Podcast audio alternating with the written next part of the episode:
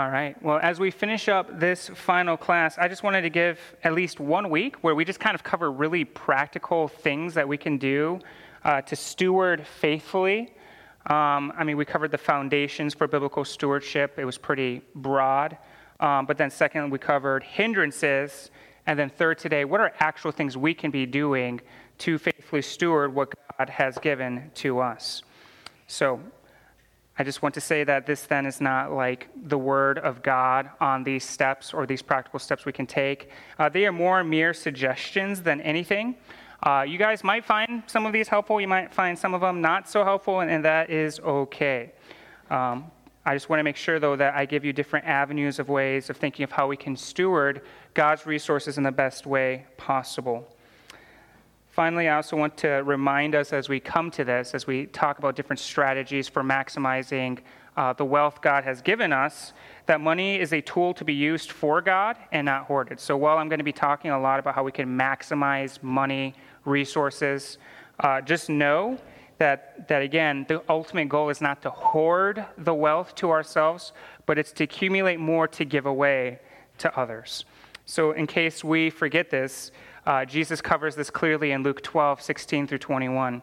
Um, in this parable, he says, A rich man's land was very productive. And the rich man thought to himself, What should I do, since I don't have anywhere to store my crops? I know, I will do this, he said. I'll tear down my barns, and I'll build bigger ones, and I'll store all my grain and my goods there. And then I'll say to myself, you have many goods stored up for many years. Take it easy, eat, drink, and enjoy yourself. But God said to him, You fool, this very night your life is demanded of you. And the things you have prepared, whose will they be? That's how it is with the one who stores up treasures for himself and is not rich toward God. So, again, as you hear me talk about different ways we can maximize our wealth, accumulate it, know again that the ultimate goal isn't to hoard it to ourselves. It's not to have an easy life, cushy, uh, you know, just the rest of your life like this man was aiming to do. That's not the goal. The goal is to be able to further invest what we make, what we accumulate, and then to invest it in God's kingdom here on earth. That's what life is about. So don't mishear me as I'm really focusing today on how we can steward and maximize what we have. So, again, with that said, from my point of view, um, what are some things that we can do to help us better steward what God has given us? And the very first thing I want to begin with that we can all do is to invest in ourselves. To better steward what God has given you, invest in yourself and what God has given you. As we know, God has given you your very life. And He expects us all to develop, grow, and flourish for His pers- uh, purposes. So don't be content with where you're at in life, but desire to do more with all of the talents and abilities He's given you. Because stewardship isn't just about using money well, it certainly includes it, but it's using your talents, your abilities, and all that you have for Him too. So, because of this, I want to begin by everyone having an orientation toward learning, growing, and dreaming of different ways you can maximize God's glory with the resources and talents that He's given you. So, practically speaking, wherever you might be in life, we're all in different stages of life as I look across the room here. I would encourage you to invest in yourself by intentionally growing in areas of first, areas you need to grow, areas of character deficiency, areas you know you are weak in. If there are deficiencies in your character pointed out by a spouse, a friend, a coworker, or family, Strive to be sharpened in that area. Ask for help if you need it to from a trusted person. This is the first way we can invest in ourselves. And a wonderful book I found helpful in this area is a short book called Your Future Self Will Thank You by Drew Dyck. And in this book, he gives incredibly practical steps to take in being able to grow, really, in the important spiritual discipline of self control. And he does it in a very captivating and interesting way. And I've also found that this book has helped me to improve in, across the board in other spiritual disciplines as well. So, as we invest in ourselves to be a better steward of what God's given us, look to areas that you are deficient in that might be deterring away from the glory of God in your life. But then, second, invest in yourself in areas of your talents and your abilities where you have desires to do much. Everyone has unique talents and abilities in this room. You are definitely stronger in certain areas of my life where I'm very weak. My wife, incredible artist, she's creative, can do beautiful designs. Me, nah, I, I, dead end. And so I'm trying to encourage her. You know, Shan, this is where you're, you're gifted. Hone this for God's glory. Invest in getting yourself better uh, to make the most of what God's given you. And so all of you in this room, too, also have unique talents, abilities, skill sets that I don't have. And so invest in those areas. Hone your craft, your ability for the glory of God. So whether it's your knack for home renovations or finance or business or car mechanics or art or parenting, whatever it is, be the best renovator, finance expert, entrepreneur, or parent you can be. Work on your craft, invest in your skills to make the most of what God's given you. This is how we be good stewards of what God has given us. So we've talked about sharpening ourselves and investing in ourselves, uh, but I find that we often make excuses for doing this. We go on cruise control. Uh, some of us just stop growing, um, and often it's because we have excuses, right? There's so many excuses we can give ourselves for not doing this. And so I just want to address a couple of the common objections I hear for people not crafting themselves and improving themselves. One of the first objections is that I just don't have time. Right? I think we hear this across the board no matter where you are. You know, I'd love to invest in this skill that I have. I just don't got time. And so in response to this objection, I want to consider different ways we could make time. First, do your best to cut out time wasters in your day. We've covered this last week hindrances to faithful stewardship. But again, as you budget your finances, so you should budget your time. Look at your time, how you're spending it in the week. Are there time wasters that you can cut out so that you can truly invest in what God has given you? Things like social media.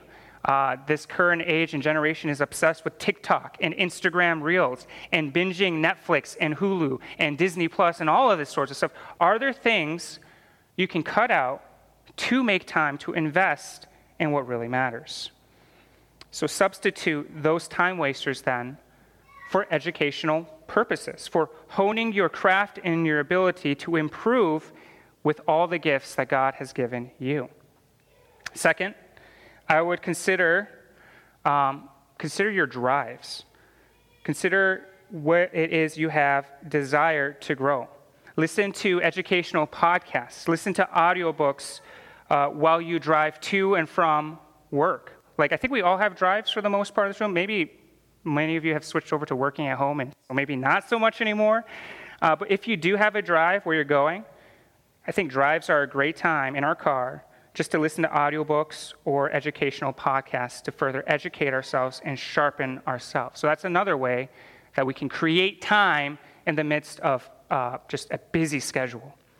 Third, again, you could consider the hard discipline of just waking up earlier.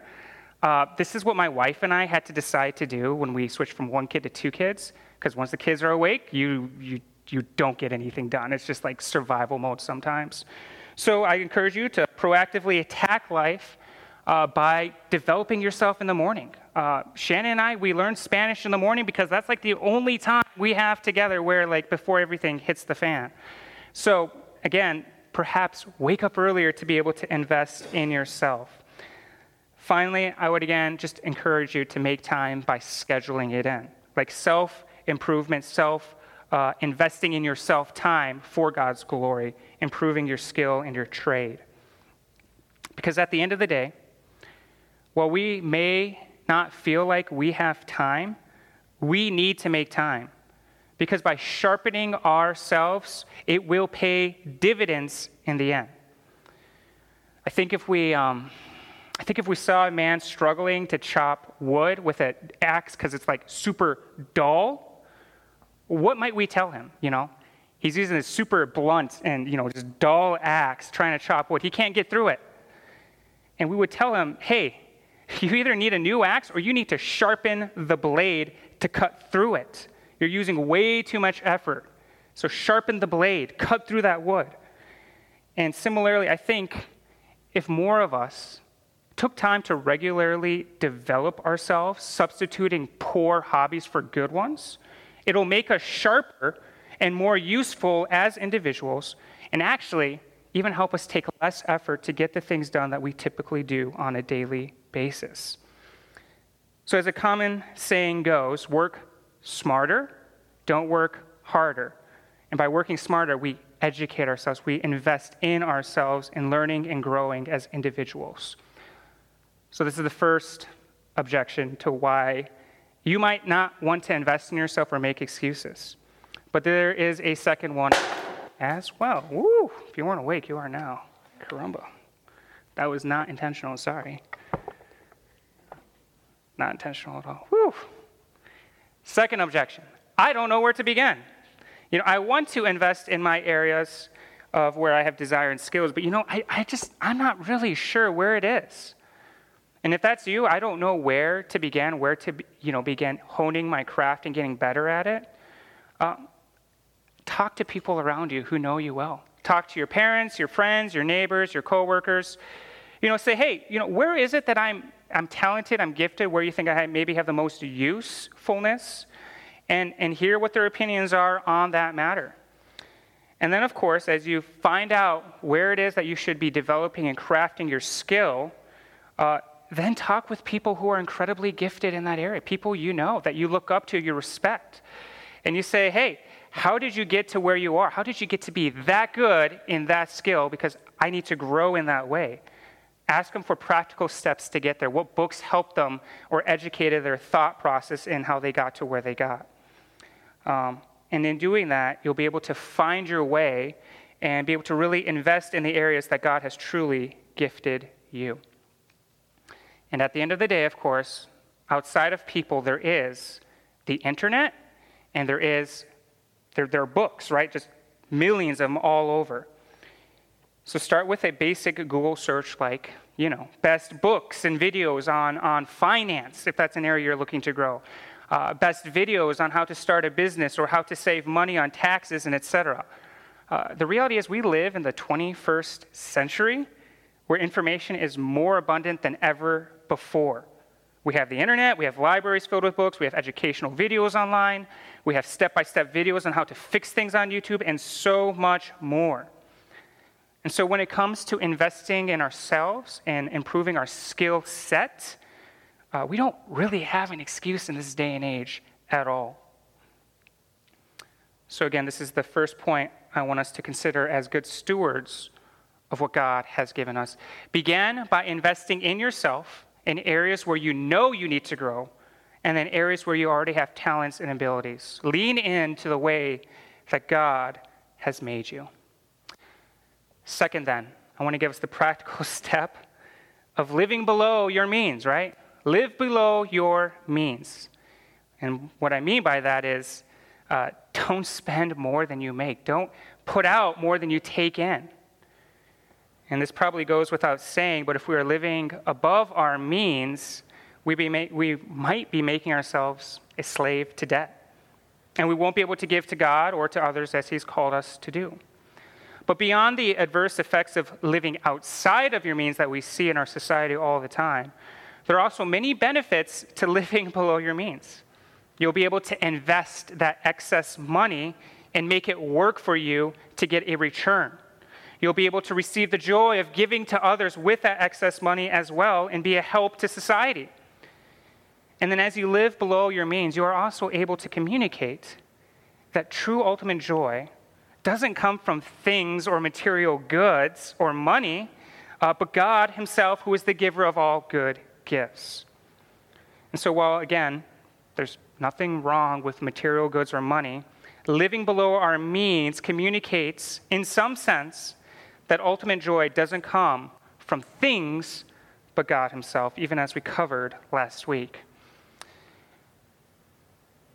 Again, one more time, as we live below our means, we showcase that God is enough. He's enough. He's all I need to be content. even as Paul would make clear in the letter to the Philippians. And to take Philippians 4:13 in context, we can have joy and contentment in all circumstances and all places because of Christ who strengthens me. That's what Paul tells us, right? We don't need money or things to ultimately be happy. We have all things in Christ, and we can have contentment because of that. So then, how do we do this, right? We're called to live below our means to be effective, from my point of view. How do we do this? First, if we desire to live below your means, as we covered last week briefly, you need to budget. You just need to, plain and simple, budget, budget, budget. Start there. If you don't plan to live below your means, you just won't do it, right? Failing to plan is planning to fail, right? You've heard that probably countless times and is so true in regard to our financial management. And so then, after taking this first step, this crucial step, we again evaluate our budget on the weekly, on the monthly, and we ask hard questions of ourselves, like, what does my money show that I value most? And if we are constantly spending more money than we make, which is the majority of Americans in the USA, uh, we need to ask why that is. Why am I spending more money than I make? What is it that I'm desiring to the point of where I cannot live below my means? Could it be that a form of materialism has grasped my heart, even as we covered last week, different forms of that? Could it be fear of what others think of you that's causing you to spend more than you make? Could it be an overgrown desire for luxury or comfort as money is blown on extravagant vacations or things? Could it be that your happiness is more rooted in things than it is God Himself? As we look at our budget, we have to be asking ourselves these hard questions that we sometimes just don't want to face at all. And of course, sometimes our budget will also point that actually it's none of those things at all right? It could be external factors that we had no control over. You know, like medical emergencies, right? And, and something like that. So maybe it's not a heart problem, maybe it's more externally related to something like that. In some regard, I think the inflation we've all been experiencing certainly has made it harder on all of us, especially as we try to budget and live below our means. But whatever the reason, having a budget, as we covered last week, helps us to see our priorities and identify the problem if we are not living below our means. So, again, as we strive to live faithfully to what God has given us, we need to take the practical step of budgeting God's money in a wise way and doing our best to stick to it by His grace. Second, as we seek to live below our means, we need to then identify needs versus once in your budget. So often we find ourselves saying, I need this, I need that. Is it truly a need or is it, is it a want? And so as you look through your budget, be identifying, nope, this is a need. I got to pay for my housing. I got to pay for my utilities. Uh, you know, I'm not sure I really need that subscription to Netflix. You know, like what are needs and versus wants? And because sometimes you'll hear people say, you know, I've done my budget, there's just not enough money. Like I have to spend more than I make. But then as they look at needs versus wants, actually they can live below their means if they took the time to X out those things that are actually um, just wants, not true needs. So, again, do your best to identify needs versus wants if we're going to live below our means. And then do your best to stick to the needs if you are constantly going over and above uh, your budget. Third, if we want to live below our means, another helpful tip that I found is avoid buying new where you can. Okay, again, my personal opinion on this. Um, I tell people this all the time. I think 90 to 95% of the things in my house are used. Like pretty much all of it's used. And the only time I buy new is if it's cheaper than buying used, you know. And often you, you can find some deals on Amazon these days uh, where it's actually cheaper to buy new than used on Facebook Marketplace. And so there are, of course, some things that maybe you should definitely buy new, right? Um, like food, you, you got to buy food new. You can't buy that used, right? We, we get that. Try try buy that. Well, maybe canned goods. I don't know, but yeah, you probably should buy food new. Leave that there. But there are so many things on Facebook Marketplace, on Craigslist, on OfferUp, these these apps where you can nearly get the items you think you want or need for half off to like 90% off. And of course, if you live in the middle of nowhere, Minnesota or Wisconsin, that's going to be much more difficult. But again, before going to the store to buy that new thing, it might not hurt to check on Facebook Marketplace. And again, I have been able to find so many deals and save so much money in that way. So this is something to look into. Like if you really need something but can't afford it, or want something, maybe check this first to see if you can make it work in your budget. So again, living below our means is very doable for the most part, unless you've become a slave to like extreme debt or credit card debt. And in that case, uh, talk with someone about that because you'll need more extreme um, actions to take at that point. So, again, we've covered two ways then to steward well what God's given us, right? Invest in yourself, live below your means. Any questions on these two before we continue to move forward? Questions or comments, things you found helpful in these categories? Ruth. Oh, yeah. Yeah. Goodwill, Unique, Salvation Army. Yeah, I grew up on all of that. Right, absolutely. Yeah, Heartland Outlet connected to Hosanna, I found is a really good one too. Yeah, it's great. Yeah. Did you have something? Oh, sure, sure, yeah. Yep, chapter of store. Yep. Yeah, sounds like we have some thrifters here. Yeah, there you go. Absolutely. Good. Yeah. If you're uncomfortable with meeting with random people you don't know, thrift stores are a great alternative. Absolutely. All right, we'll continue moving forward then here. Third, um, how do we steward well what God's given us? I would say eliminate or avoid bad debt. And for those of you who came just a little bit late, again, this is not the gospel. This is not God's word on the matter. This is just my opinion and take on a lot of these things. So if you disagree with me, that's okay. I just want to say that one more time because this isn't super controversial yet, but maybe the next one will be. We'll see. But just set you up for that. So eliminate, avoid bad debt. Now, again, this is more situational than anything, and I can't address like every situation, of course.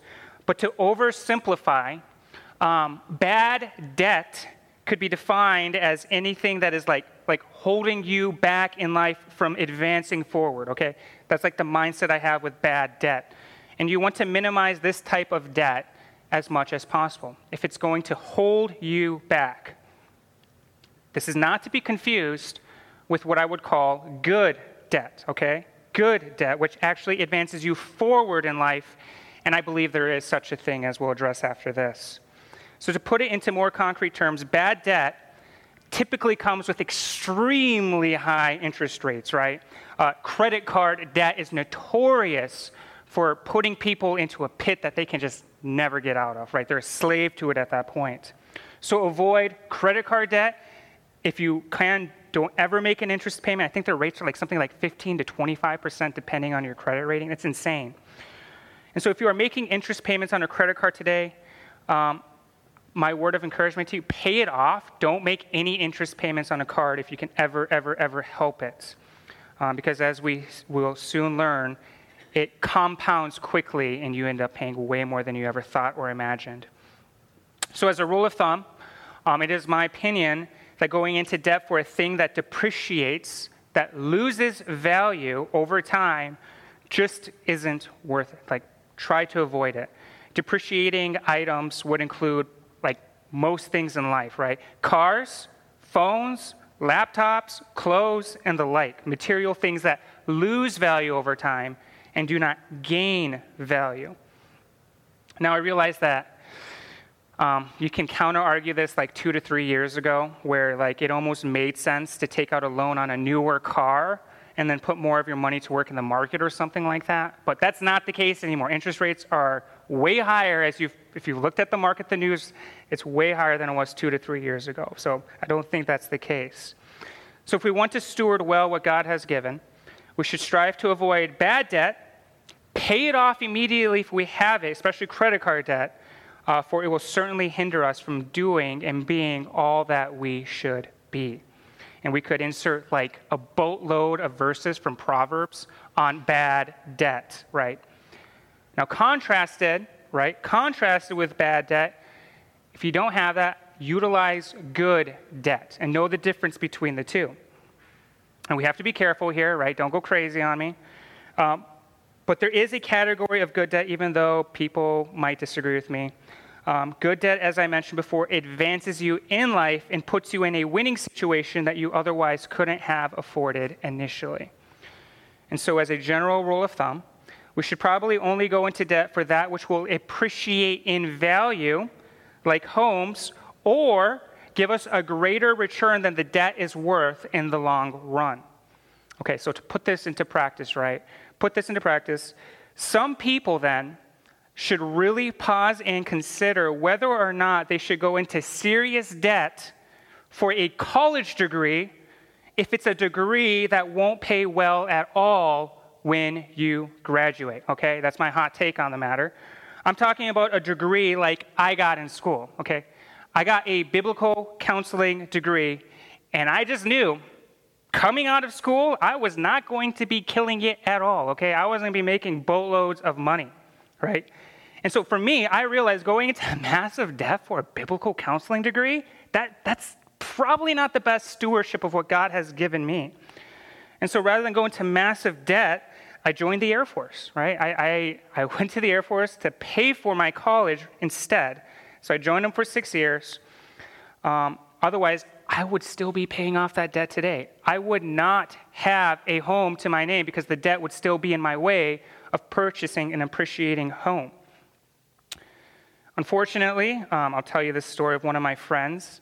Uh, he was a Bible major. He went into 80K of debt for a Bible degree.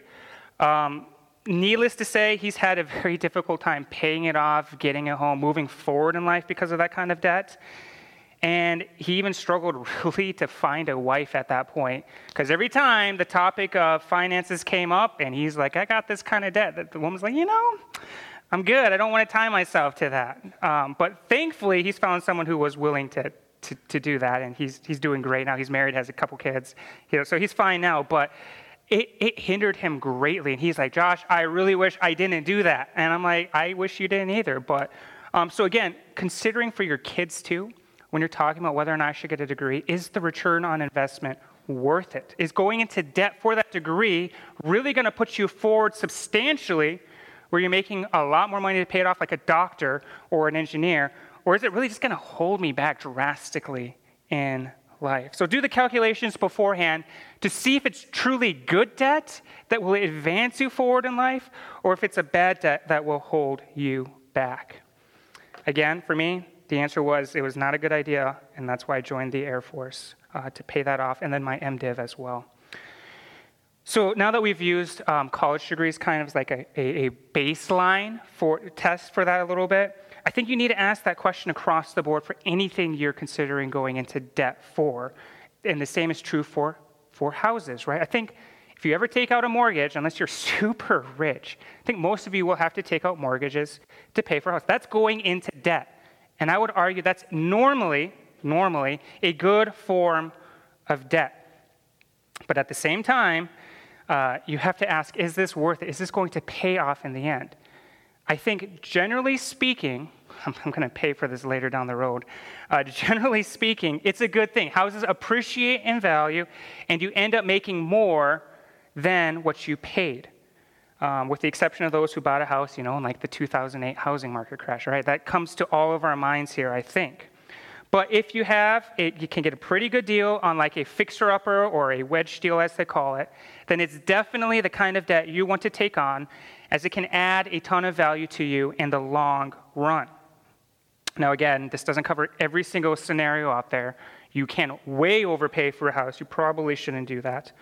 Uh, but I think a question we have to ask is why are houses considered debt, at least from my perspective? Why are houses good debt? And do a little bit of education here.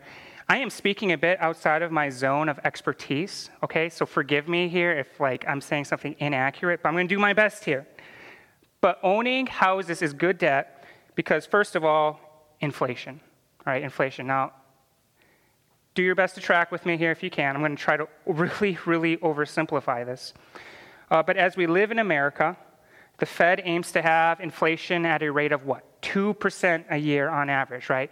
What does that mean? It means that your money loses 2% of its value every single year, and that is by design, right? Of course, this past couple years, it has been way higher than that. Way, way, way, way higher. Hitting all the way up to like 8% or something crazy like that. But that's not an accident, okay? Inflation is by design by the Fed. Now, historically speaking, the rate of how much you make per year is meant to keep pace with inflation or exceed inflation, okay? So the amount you make is supposed to be more than the inflation rates in the USA. And the only exception to this was last year where the inflation actually outpaced wage growth. So again, if you're still tracking with me, in theory, if the trajectory continues and wage growth matches and exceeds inflation, then it is becoming easier for you to pay off that $300,000 loan by 2% each and every year. So while the debt remains the same, your ability to pay it off is increasing probably 2 to 3% each year. It's, it's almost as if inflation is eating away at your debt, it's making you money. Um, this is not the case across the board. Um, you get into these complicated terms like you have to have a mortgage rate that is less than the inflation rate, zero interest, uh, negative uh, interest yields. So if you have something like that, you can Google search that. It's actually making you money by having debt. Okay, that probably went over a lot of your heads. Mine too. I'm still trying to figure this all out. But by financial experts, they're saying this is a good move for the common person as it makes you richer having this type of debt. So, again, while 250K might seem like a lot for now, in 30 years or so, the home will have probably tripled or quadrupled in value. I mean, you just talk to older people, ask them what they paid for their house, and see what it's worth now. I mean, that's probably the easiest way. And the same will be true going into the future because inflation's not going to let up. So, again, my whole point here utilize good debt. Houses are good debt. And I think it's generally speaking okay to go into that for houses. Now watch us having housing crash, and that'll be just completely wrong, but we'll see. All right.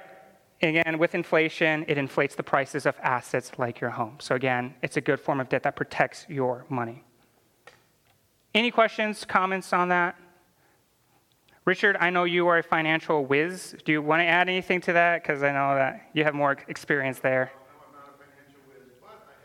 you bought at the worst time, and you are still saying it's worth it. Okay. All right. Good. We'll keep moving on then. Number five, how can we steward well what God has given us? Um, invest in appreciating assets. Um, man, how far do I go into this? I'm going to go too deep here. All right, Albert Einstein once said, Compound interest is the eighth wonder of the world. He who understands it earns it, he who doesn't pays it. Okay? Compound interest. Why do you invest in uh, appreciating assets? Compound interest. And that's how MasterCard and Visa uh, make their money as they get rich. Who knows what compound interest is here? Compound interest, compound interest, kind of? Yes, generally. Could you explain it? All right, no one wants to raise their hand for that. Okay, let's look at this chart here. Compound interest is basically your interest compounding on itself, thereby making you more and more money each and every year. Okay? This chart here, let's say you invested $500 a month into the S&P 500, a major index fund, um, and it compounded annually at 10% rate, okay? What would you end up with over 30 years? You would end up with a million dollars, give or take a few dollars here or there. And the grand total is over those 30 years of putting $500 in every single month, you would have only put in $180,000. But because of compound interest, that $180,000 has grown to $1 million, all because of the power of compound interest. That's $820,000 you did not put into the S&P 500 that you would have made in interest. So that's like it in like really not forming. We want to take part in that compound interest ourselves by investing it um, in reasonable assets and stocks. So, this is why, when you understand the power of compound interest, where it keeps compounding on itself, Why the rich get richer? The more money you have, the easier it is to make each and every year. And the hardest part is to get that snowball rolling to the point of where it starts making all this money on its own. If you look at this chart here, that money doesn't really take off till about year 20. And then that's where it starts to go crazy. When you get to about the 350K mark, and then 10% compounded on, you're just like shooting through the roof at that point with money. So again, that's why the rich get richer as they have all this money to invest. And we should take notes as Christians and learn from that and to be investing ourselves and to take advantage of compound interest. That's as far as I'm going to go on that. I want to put that out before you as why people tell you to invest. Uh, but how do you do this, right? Let's, let's get to some practical things. Uh, your retirement account is likely tied to the market. You should probably figure out what you're investing in. Try to invest in something like the S&P 500 index fund. If you're older near retirement, maybe that's not for you. Consult a financial advisor. I am not that. Um, so if you have a match plan where they're like, hey, we'll, uh, we'll match 4% of like your retirement, whatever you put in, do that because again compound interest like it will add up incredibly fast over a length of time so if your company offers that take advantage of it that's something i wish that, i wish that i had worked for a company that did a match plan because i never had that opportunity. I've heard of them do any of you work for companies with match plans? One two you did? Three four five? I would encourage you just match get that free money for sure um, because again as it compounds on it it's guaranteed free money. And then if you uh, don't have your own uh, retirement plan, you're doing this on your own. If you're younger, I would just go with the S&P 500 index fund. Um, they're a dime a dozen. There's tons of them. Invest in that. Warren Buffett, who is considered the goat of investing, said that this is what most people should do, like 95% of people should do, and it will save you the pain of uh, the hard research and labor that you need to do. So this is probably the safest bet um, if you're on the younger end of the spectrum. Or, and again, if you're closer to retiring, this might not be for you.